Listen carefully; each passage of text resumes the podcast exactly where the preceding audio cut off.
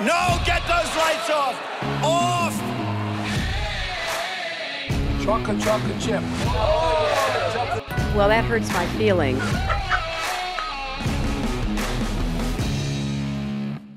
Please clap.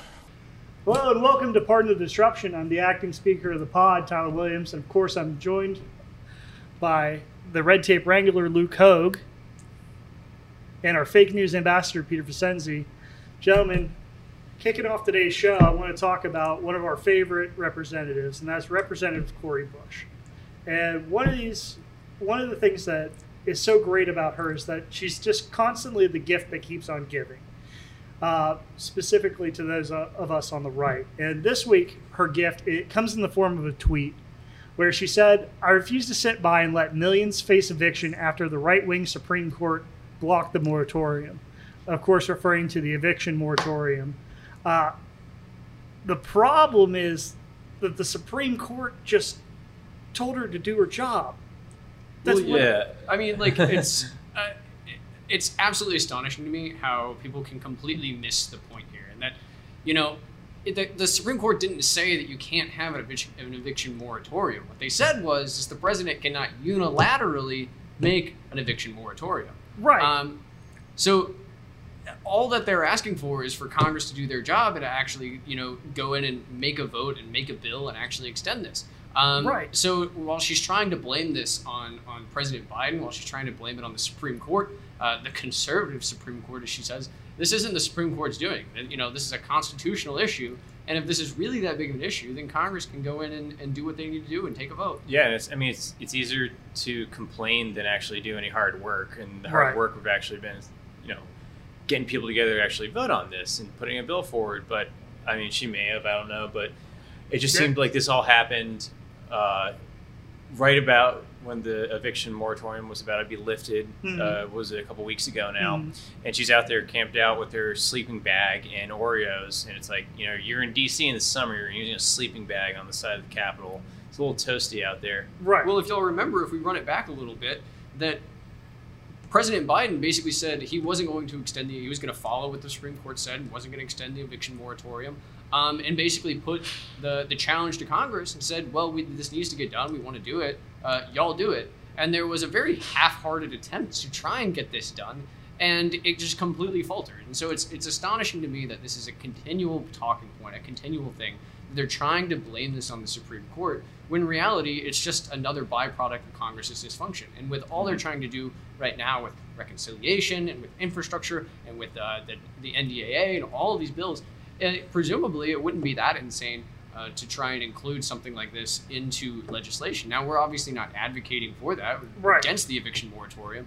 But from a purely procedural standpoint, from the, the, the dysfunction of Congress, yes. um, that's where you know it rests at Cori Bush and it rests with uh, his fellow members. Mm-hmm. Well, exactly. Well, the, the problem with Cori Bush is it's like if only there was someone in Congress that could introduce a bill to rights to to make th- said thing happen instead of like playing homeless in front of the Congress the in front of Congress. Maybe that person. Oh, maybe it could have been Cori Bush that wrote this bill, but Yeah. instead she's. What, and what prompted this tweet was she was actually praising Elizabeth Warren for introducing a bill, you know, the thing that she could actually do in the House. Yeah. in the House. well, Yes. it's interesting from the crowd that was talking about how you know our democratic norms are being threatened under the uh, the Trump era. Right. Her coming out here and saying, "Oh my gosh, the Supreme Court isn't doing what my me and my activist friends want them to do." Yes. That's not. Fa- you see where I'm going with that? Well, and Yeah. Peter, that's Yeah. why that's why we've been working so hard on on all these campaigns to try and prevent the commission of the Supreme Court and uh, you know President Biden from packing the court because this is exactly the issue that they're trying to get at. They Mhm. every time that the Supreme Court does its job and says uh, this is or isn't constitutional, you know, calls balls and strikes as, as Right. Justice Roberts put it. Um, the, the left gets angry because it didn't come out the way that they wanted it to. And so now they're looking for all these different ways to try and, you know, basically change that whole paradigm so that they can get their way. And, you know, it really reminds you of when you're, you know, we're three years old in the sandbox and somebody didn't get their way and they try and t- uh, take the soccer ball home or take the toy home uh, and prevent everybody else from doing what they're doing.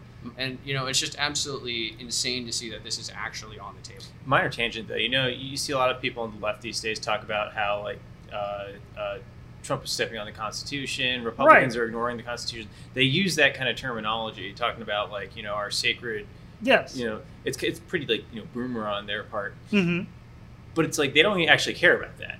It's just a No. it's talking more like they don't care at all about you know even the shred of the Constitution, but they're out here saying that you know oh we're the ones violating norms when you know obviously they're projecting there because they're the ones doing that. Right.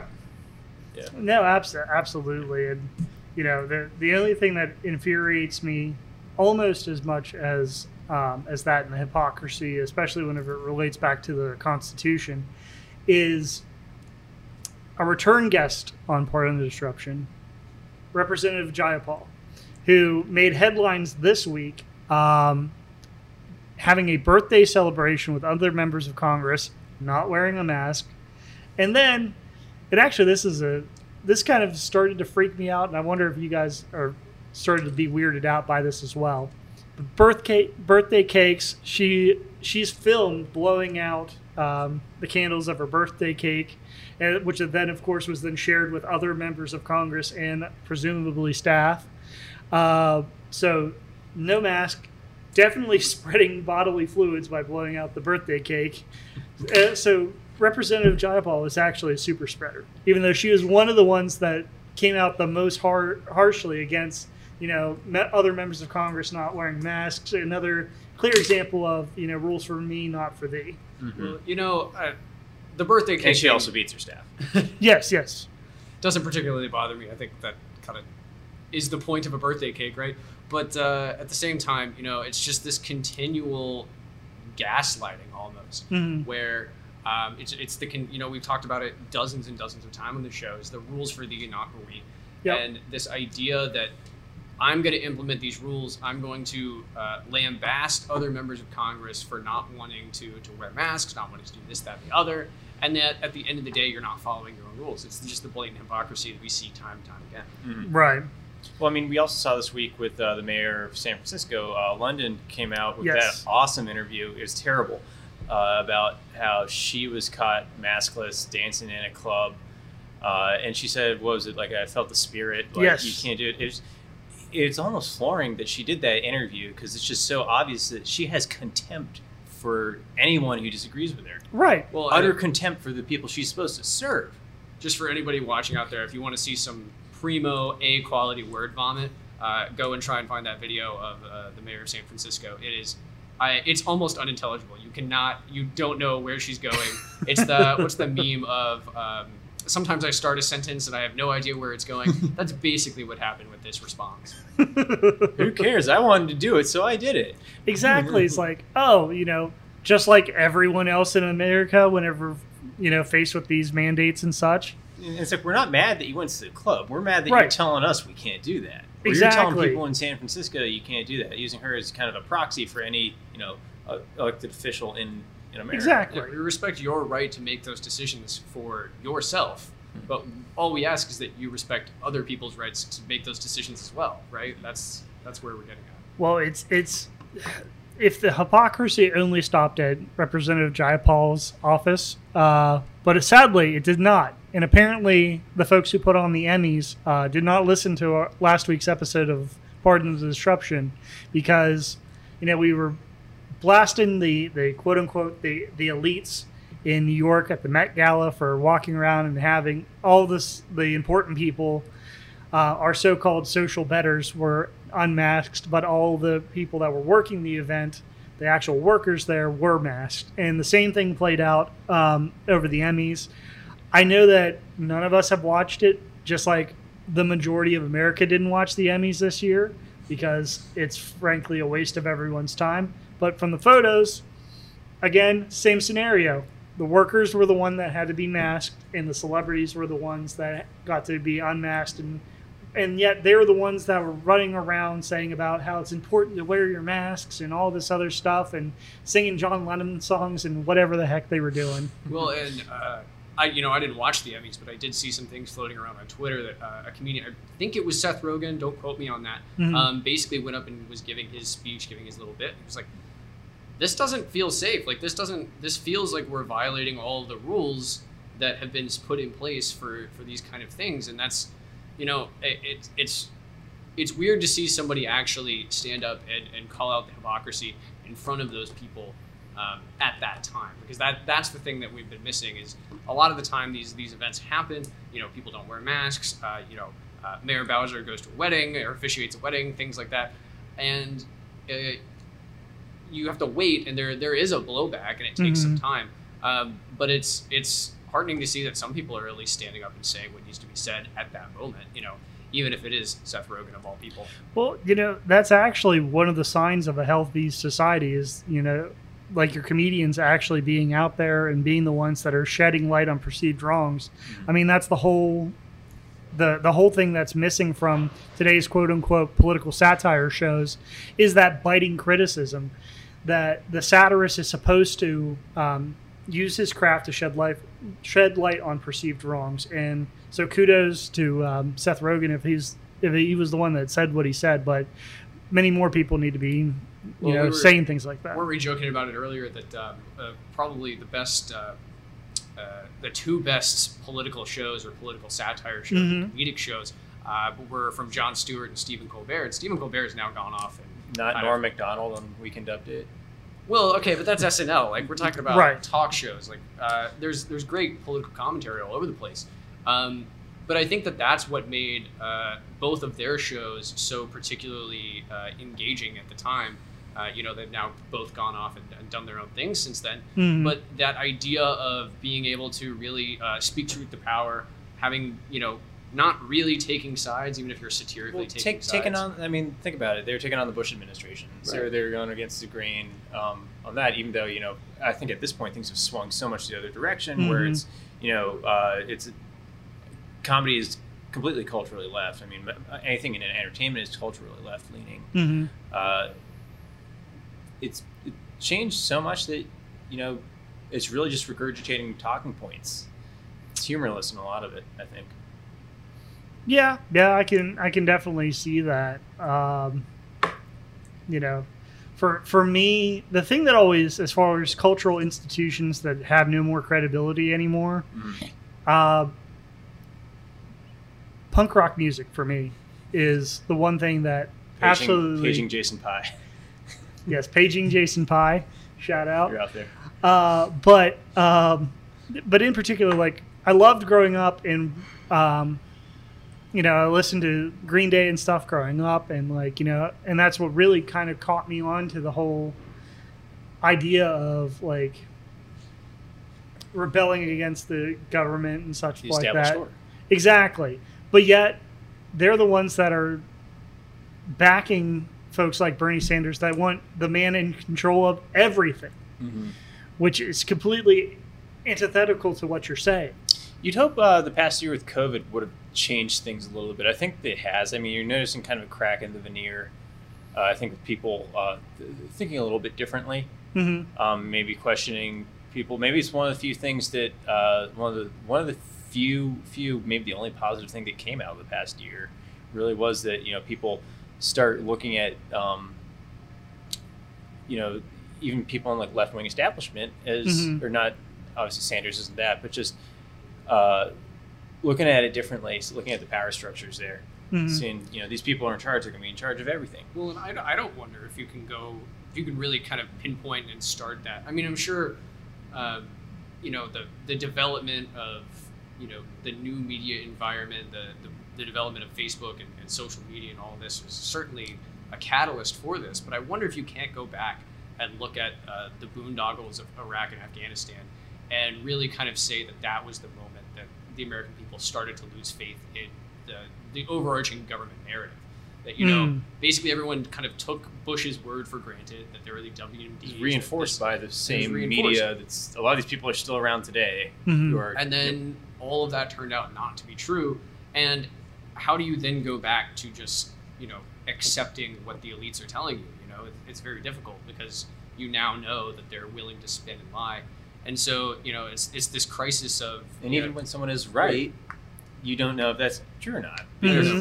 they, they, they've completely undermined confidence in anything they I think I've, I think I've said it on this podcast before that you know we we're kind of living in this, this post-truth era where Yep. um, it's difficult to know, you know, what the truth is or what, um, you know what reality is really because you're you're being constantly bombarded by all these different narratives, and trying to weed through that and find the truth is, is becoming more difficult. And I think that's what we're seeing, especially with COVID and everything, is uh, you know trying to weave through the narratives and the spin to Mhm. get to the heart of the matter is what I think has caused a lot of this turmoil.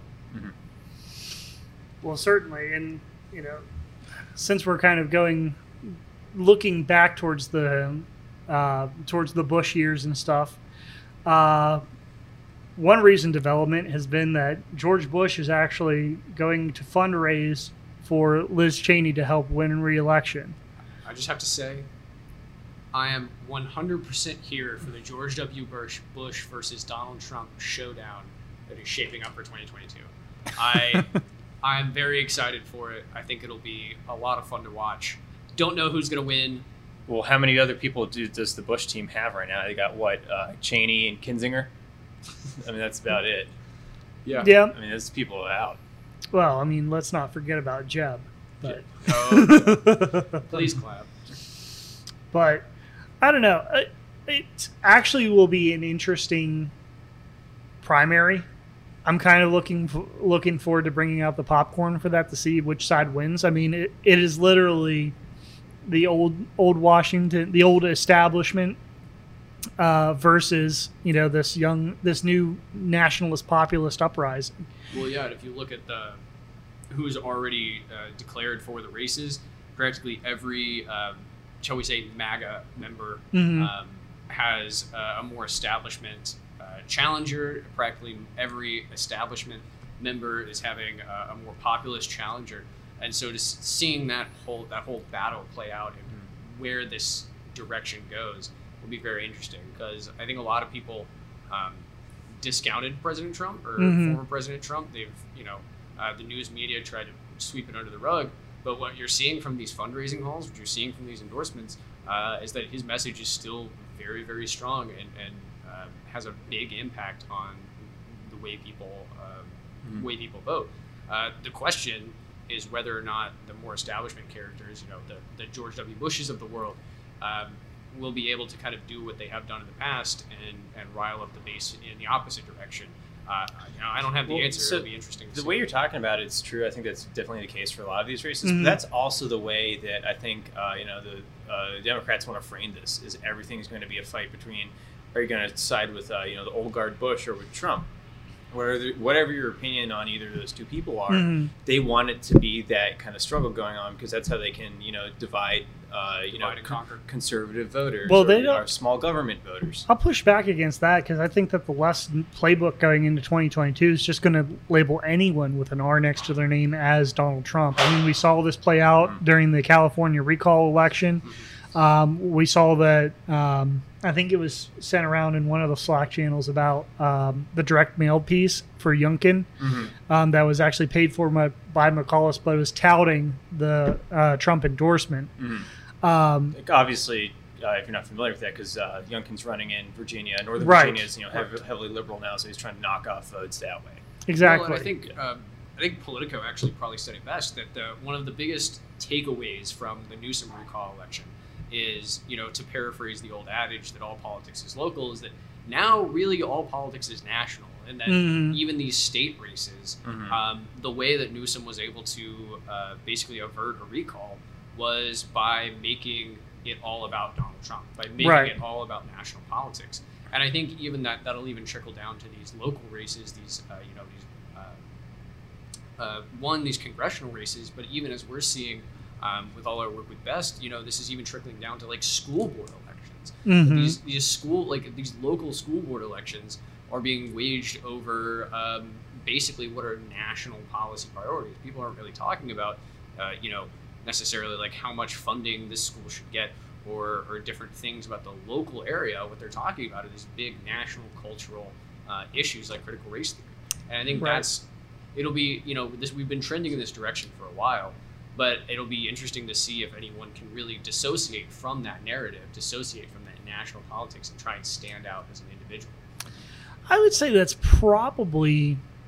I mean, we even saw examples of that in 2020, Mm. um, where like senators or congressmen would would outpoll um, President Trump in in some of the um, in some of the races that you know. So I mean, it, it's not, and that of course was always part of the talking point in every like I'd say probably in every election is how how did the repre- local representative do in comparison to um, to the top of the ticket. Yeah. Well, and because I, I really don't think that President Biden has very long coattails at this point. yeah, Um, not anymore. Nope. Uh, after let's see, what, what what crisis number are we on now? Seven, eight, something like that. Um, I think we're up into We're done. high teens. So so if However you want to split it. Yeah. if 2022 is going to be uh, a national election, even though it's not a presidential race, right? Right. Even if it's going to be pegged to national politics, uh, then I think the Democrats are in real trouble because you know, as you see, pretty much every election, every midterms, um, the the leading party or the majority party loses seats. That's just a consistent trend in Mhm. political science. That and that's something that they really can't afford at this point. They can only lose uh, three members of the House. They can't lose anybody in the Senate. I think I think it's going to be a very difficult race, especially if, um, you know, it's kind of the, the script is flipped. Mhm. That in, in 2020 they tried to make every race about Donald Trump and really a referendum against Donald Trump. Right. Well, now that script is going to be completely flipped, and if Republicans can make the make the election national, make all these House races and these Senate races national, um, then uh, the Democrats are going to be in real hot water. Well, you were talking about the about how the Democrats can only afford to lose like three seats or whatever. Since we're talking about narrow paths, let's talk about reconciliation. Ah, my favorite topic. Something that we clearly hasn't gotten a lot of airtime, but we Oh, should yeah. definitely We discuss haven't it talked some about more. it at all. Nah. Yeah, so uh, reconciliation and, and funding the budget and uh, Oh, that everything is- reconciliation. oh yeah, Yes. that reconciliation. um, you know how the how that three and a half trillion dollars we're about to spend. Um, What? this is uh, it's absolutely uh, for for the policy wonks for the the inside the beltway people. It's really fascinating what's going on. Um, and the politics. I know it's not, and it's not for anyone people. else. Uh, well, it's very boring, but it's also kind of interesting. It's kind of that- fun. It's like Schadenfreude watching the Democrats fight each other. yeah, it's a it's a nice change of pace. Saying, Well, uh, you don't know what's going to happen. you. uh, you know, a lot of a lot of politics is um, really it's pre-baked. You know, a lot of things that happen in Congress they're completely pre-baked, and then once it gets to the floor, you know what's going to happen. Um, there's not really many surprises, but this is one thing where there's going to be some surprises, and there's nothing that they can do about it. So basically, what's going on right now is uh, Nancy Pelosi has said that she will hold to her agreement. They will have a vote on the infrastructure package. That's the 1.2 trillion dollar infrastructure package Only 1.2. uh, on on Monday, only 1.2, and um, uh, so progressives who said that they, uh, you know, they demanded this three and a half trillion dollar budget uh, in exchange for the infrastructure package are Mhm. uh, pretty peeved about this, um, and so they've basically told Nancy Pelosi that at least half of the progressive caucus. Uh, I think there's 49 members there, so we're talking about 25-ish members. Uh, have said that they refuse to vote for the infrastructure package um, you know, this was the the priority for the Democrats that we've been talking about for Mhm. months now, hmm and uh, so you know, it's uh, the Yeah. Democrats are really stuck between a hard, rock and a hard place. That on the one side they're going to lose uh, the moderates, on the other side they're going to lose um, the progressives, and caught in the middle is Biden's agenda. So there's a very real chance here that we, you know, the Republicans can tank. Uh, Biden's whole agenda, tank his presidency with you know just a couple of votes. Yeah, well, so many times in the past, the uh, you know the progressives, these are like you know the squad people like Mhm. AOC and Rashida Tlaib, uh, they've they always end up folding. It seems like in the past two years when it gets Yeah. to a point like this, they talk a big game about how they're going to come in and change Washington. Uh, I think one of the main reasons they fold is uh, they're um, they have no idea what they're doing most of the time. Mhm. Uh, they've got like you know very inexperienced staff or just staff who don't really care about process, so they can't you know kind of gum up the works the way that uh, a lot of um, uh, Republicans are able to do a lot of the time because they actually pay attention to how these things work. Like we see the Freedom Caucus Mhm.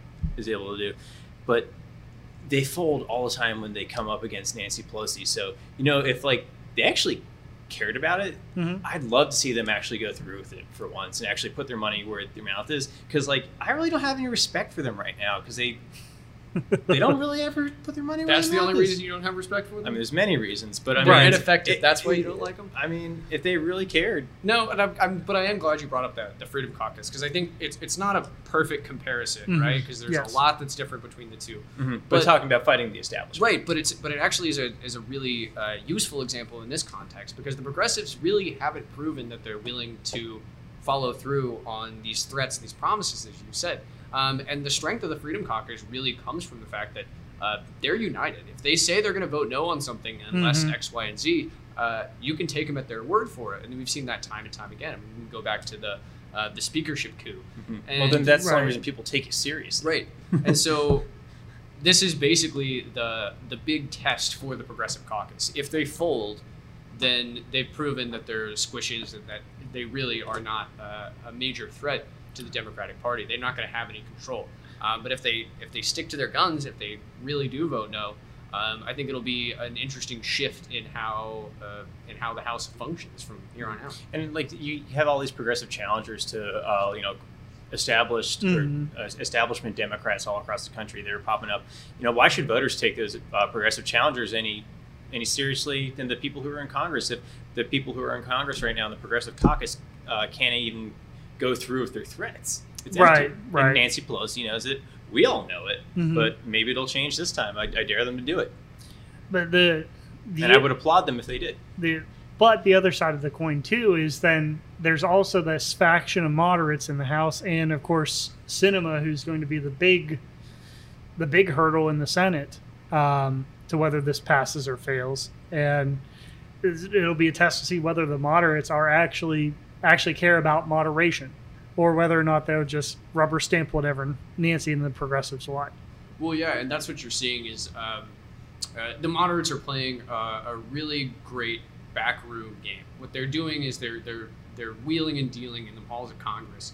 Uh, they're not going out having these press conferences like the progressives are. They're not going out and speaking to Well, reporters. it's because all the much. progressives can actually do is go Exactly. Right. hang out on Um, Instagram for a while. And so Go you're the Met. exactly right. It'll be it'll be very interesting to see how this all shakes out and, and whether or not because I've basically the moderates have won at this point. They they're going to get their infrastructure vote. Um, they're probably going to moderate the, the three and a half trillion dollar budget. Um, but whether or not progressives will stick to their guns is the bigger question. And right even now. then, uh, it seems like Republicans, now that they're actually whipping the vote on that, uh, Kevin McCarthy and uh, Steve Scalise have decided that they're actually going to Mhm. try and hold their, their uh, the Republican caucus together. They're probably not going to lose as many people. I mean, there's going to be the odd couple, but Mhm. that means you're looking at uh, how many votes do you need? Uh, 200. So we were we were doing some quick math earlier, and Yeah. for the for the infrastructure package to pass, we're assuming that the progressives stick to their guns, and about half the progressive caucus um, decides to vote no. Um, what you're looking at is uh, Nancy Pelosi will have to win back something like 12 to 15 votes, That's not gonna Uh, happen. and those are going to come from Republicans. You know, we, we talked about it. There are, there are some squishes There's out some there. There's, squishes. I uh, mean, we know who we are. The and- Liz and people watching the show know who you Um, are too. Mhm. So they, they surely could pick up three, four, five votes um, just on principle. But uh, that was the other big question: is whether or not uh, McCarthy and Scalise were going to go out there with whip against it, um, and that's going to be, you know, it's hard to it's hard to go against the whip. So now is- tell me tell me the the timeline. So what has to pass first in order for the other thing to pass, or is that what is that what part of the holdup is? That was Is- part of the whole. Um, basically, what was happening was progressives were saying you need to vote on the budget first, and then Right. we can vote on infrastructure. And moderates said no, we're going to vote on infrastructure first, and then vote on the budget. Um, so as it stands now, they will vote on the infrastructure package on, uh, I believe it's this coming Monday, Mhm. uh, and then uh, the reconciliation package hasn't even been totally compiled yet. So it'll be still be uh, some time before they get to that. So the and then of course the the the debate is the other side is accusing the other of bad faith. So saying Oh, that course. if the if the progressive argument against this is saying that if we pass the infrastructure bill first, there's no guarantee that we'll pass the reconciliation Effectively, bill. the, the progressives were trying to hold the infrastructure package hostage in exchange for the three and a half trillion dollar budget because the moderates want it moderate. Uh, Right. I think it was Manchin said one and a half trillion, you know, which is Mhm. still an insane amount of money, but it's much less than three and a half trillion dollars. Speaking of Manchin, I thought it was interesting this week. He he even signaled that maybe we should do this 3.5 trillion thing next year, Well, which is an interesting. He's already on his way out, so yeah, I'm not sure he really cares what happens. But um, uh, you know, I who knows, man. He he he flip flops so much. He goes back and forth. Yeah.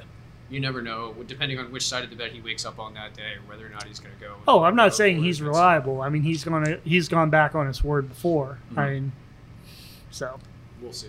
Yep. well, last thing before we hit the road, gents. Apparently, scientists. You know, maybe we should just put all the scientists in like a pen or something until we figure out what the hell is going on because they're the ones that you know released this coronavirus out into the world Whoa. and All now, scientists. and now they want they want to bring back woolly mammoths, Luke. They want to bring back woolly mammoths from extinction. We have anyone that was born in the 90s knows that you don't bring back things from extinction. I'm of course talking about the documentary Jurassic Park. Would recommend for everyone to go out and see that. But we've learned we have learned these lessons. Well, you know, I know we're not going to listen to George Orwell. I know we're not going to listen to Ray Bradbury. But can we at least please listen to Michael Crichton? That like we cannot do this. We have. It's, it's absolutely insane that this is even being considered. You know, I, if y'all remember all of the, the huge controversy over cloning Dolly the sheep. Yeah. uh, that was Oh, that was a, blast big deal. And yet, and yet now no one seems to care that we're going to be cloning, um, you know, woolly mammoths again.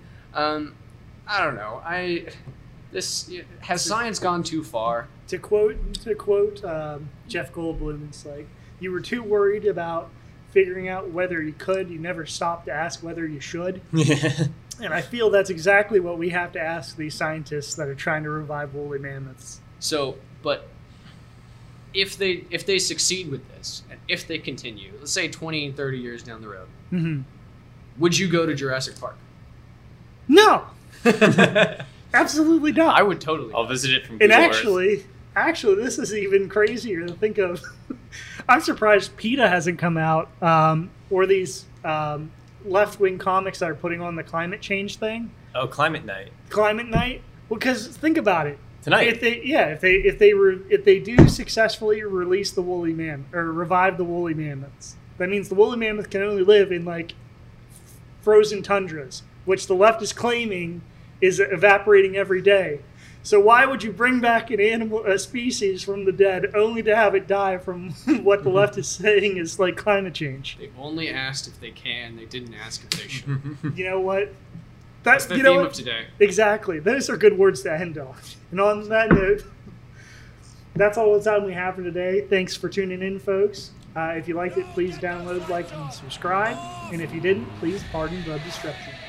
Chocolate, chocolate chip. Well, that hurts my feelings.